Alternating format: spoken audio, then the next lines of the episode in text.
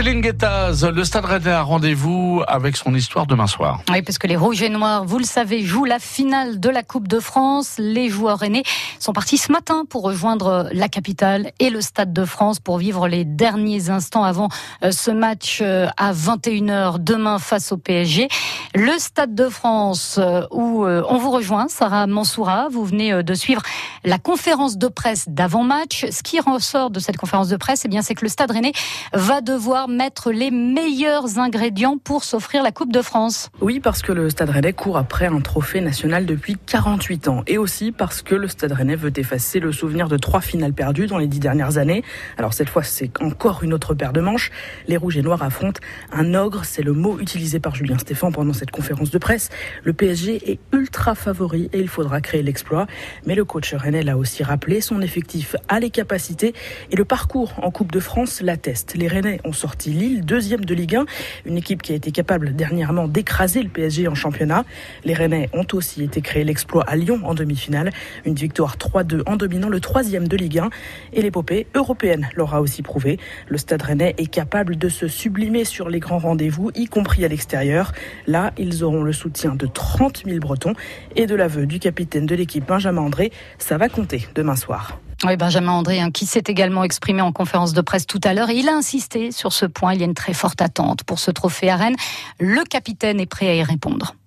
Non, c'est vrai que moi, c'est ma 5e année que je suis ici et dès le départ, j'en ai entendu parler, surtout de ces 3 dernières finales, de tout ça. Donc, pas de pression particulière, supplémentaire on dira, mais juste une grosse envie de ramener quelque chose à Rennes pour nos supporters, pour la ville qui le mérite, parce que faire 4 finales en aussi peu de temps, je pense que c'est pas anodin non plus, donc voilà, pour récompenser aussi, et puis je pense que ce serait le plus beau trophée qu'on puisse ramener. Voilà, quand même cette coupe, c'est exactement l'image que nos supporters nous démontre et nous amène à chaque match qui vient nous voir. Après, en tant que joueur et en tant que compétiteur, je peux pas vous dire que ne rien gagner cette année, ce serait bien. Et moi, j'ai en tête de gagner ce trophée parce que ça nous permet aussi de regoûter à cette Coupe d'Europe. Et quand t'as goûté une fois, t'as forcément envie d'y retourner. Alors avec en plus un titre, ce serait fantastique. Donc voilà, moi j'ai très très envie de la gagner.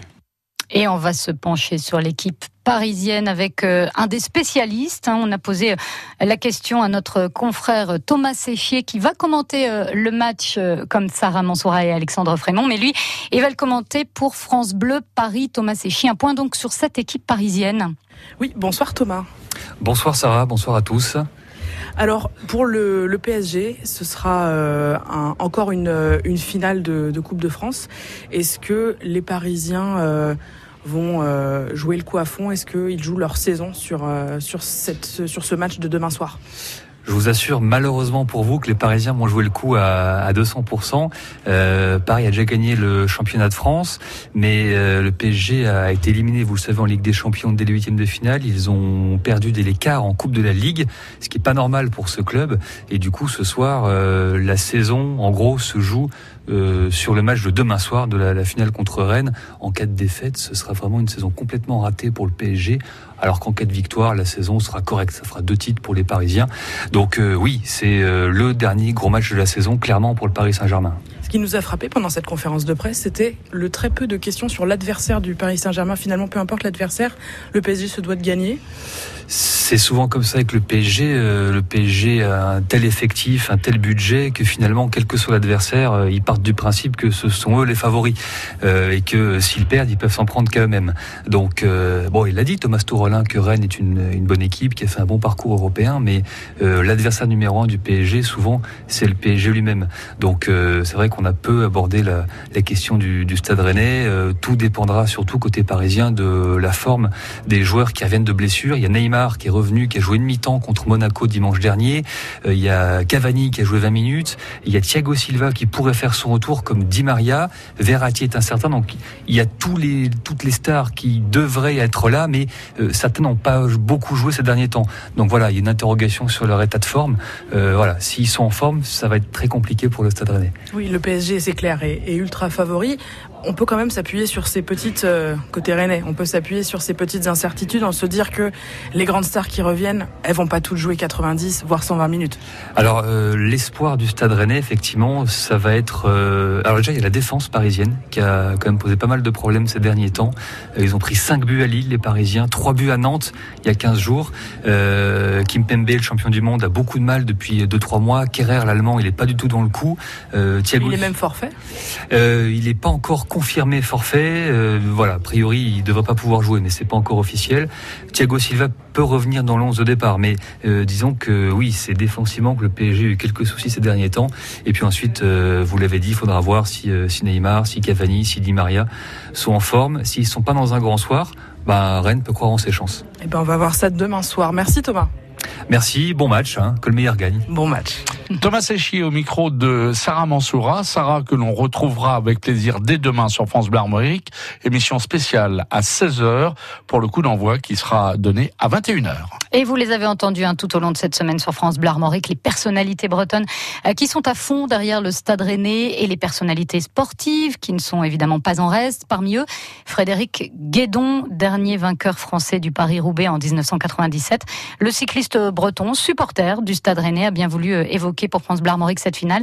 Il est à votre micro, Cédric Hermel. Bonjour Frédéric Guesdon. Bonjour. Donc là, le Stade Rennais va arriver en finale. En tant qu'ancien sportif, comment vous avez vu cette saison dans les faits ? Ils ont fait un très beau parcours européen surtout. Et puis un beau parcours de Coupe de France également puisqu'ils sont arrivés en finale. Donc jusque-là, faut rien lâcher. Faut même mettre les bouchées doubles pour être vraiment au top en finale parce que ça serait dommage de perdre cette finale. Ils ne méritent pas. Justement, l'aspect mental est très important dans le sport de haut niveau. Est-ce que vous sentez cette saison, après les parcours en Coupe d'Europe et notamment cette remontada entre guillemets face à Séville, que le Stade Rennais peut le faire là en fin de saison ? Oui, puisqu'ils l'ont démontré. Donc, entre autres contre Séville, on fait un super match aussi contre Arsenal. Donc, je pense qu'il faut qu'ils se servent de ces matchs-là pour la finale. Et puis, oui, il faut que mentalement ils soient à 100%. C'est des fois un petit peu le point faible du Stade Rennais. Donc, je pense qu'ils vont travailler là-dessus, ils vont vraiment se concentrer sur cette finale. Mais c'est vrai que les matchs qu'ils ont fait en Coupe d'Europe doivent leur servir pour cette finale. Les joueurs, est-ce que vous les sentez vraiment à fond sur certains matchs, mentalement ? Non, c'est ce que je disais tout à l'heure, c'est un peu le point faible, je pense, du Stade Rennais, c'est qu'ils ont du mal à être au top pendant toute la saison.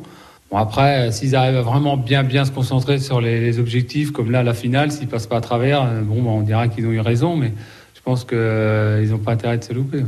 Est-ce que vous sentez vraiment que c'est le point faible de cette équipe ? Ouais. Après, je sais que c'est difficile d'être au top. Ils ont beaucoup de matchs aussi. Mais c'est vrai que ça a toujours été un petit peu la réputation du Stade Rennais d'avoir des hauts et des bas. Et donc, il faudrait que ça cesse. Le fait qu'il y ait la répétition des matchs, est-ce que vous sentez que ça peut leur porter préjudice pour cette finale ? Parce qu'ils jouent depuis quand même la fin du mois de juillet. Ouais, c'est sûr. Mais le PSG, c'est pareil aussi, je pense. Donc, même plus de matchs. Après, ils n'ont pas le même effectif.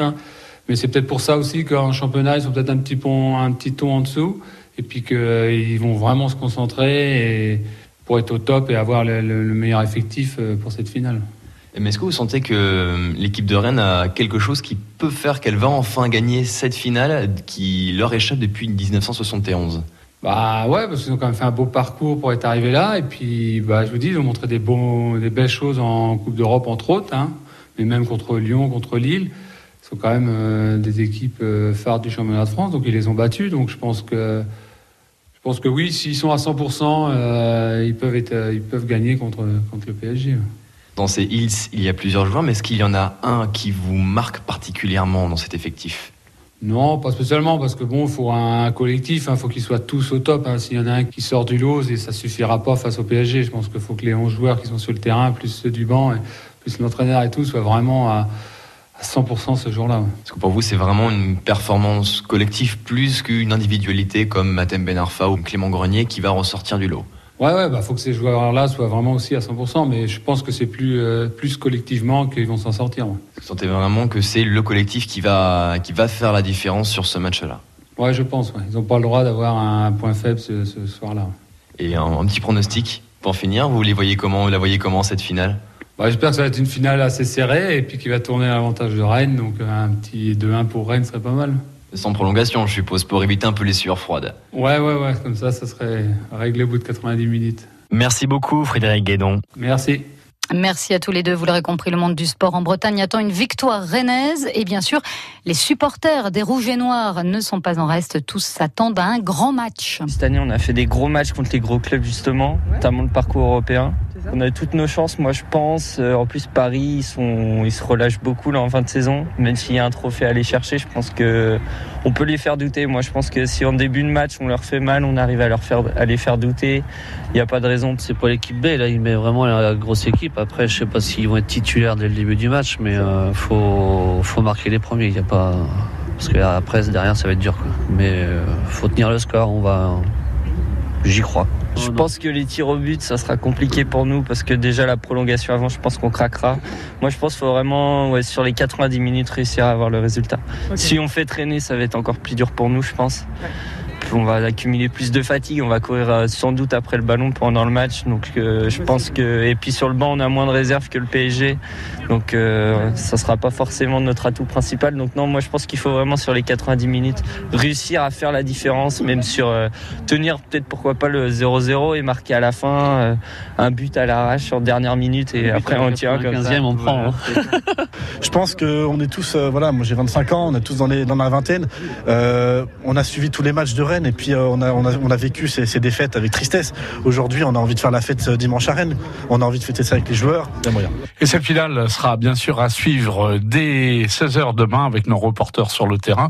Le coup d'envoi sera donné à 21h. À suivre en direct avec Sarah Mansoura et Alexandre Frémont. Sport Bleu Armorique.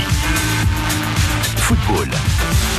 Allez, on parle quand même un peu du reste de l'actualité sportive puisqu'on joue aussi en Ligue 1 et en Ligue 2 dès ce soir. Avec la 34e journée de championnat en Ligue 1, on commence dès ce soir avec Bordeaux-Lyon à 20h45. Aucun match demain samedi en raison des divers mouvements sociaux et des demandes de plusieurs préfectures en France de reporter ces matchs. 7 matchs ont lieu tout de même, ce sera dimanche, dont Lille-Nîmes et Nice-Guingamp à 15h. Le Stade Rennais, le PSG joueront leur match de 34e journée plus tard.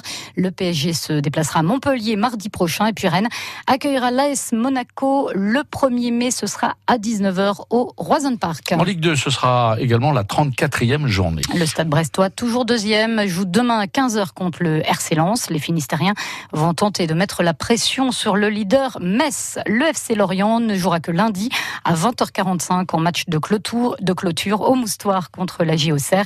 Les Merlus sont actuellement 4e. À noter qu'il n'y a pas de match de National 2 en football ce week-end.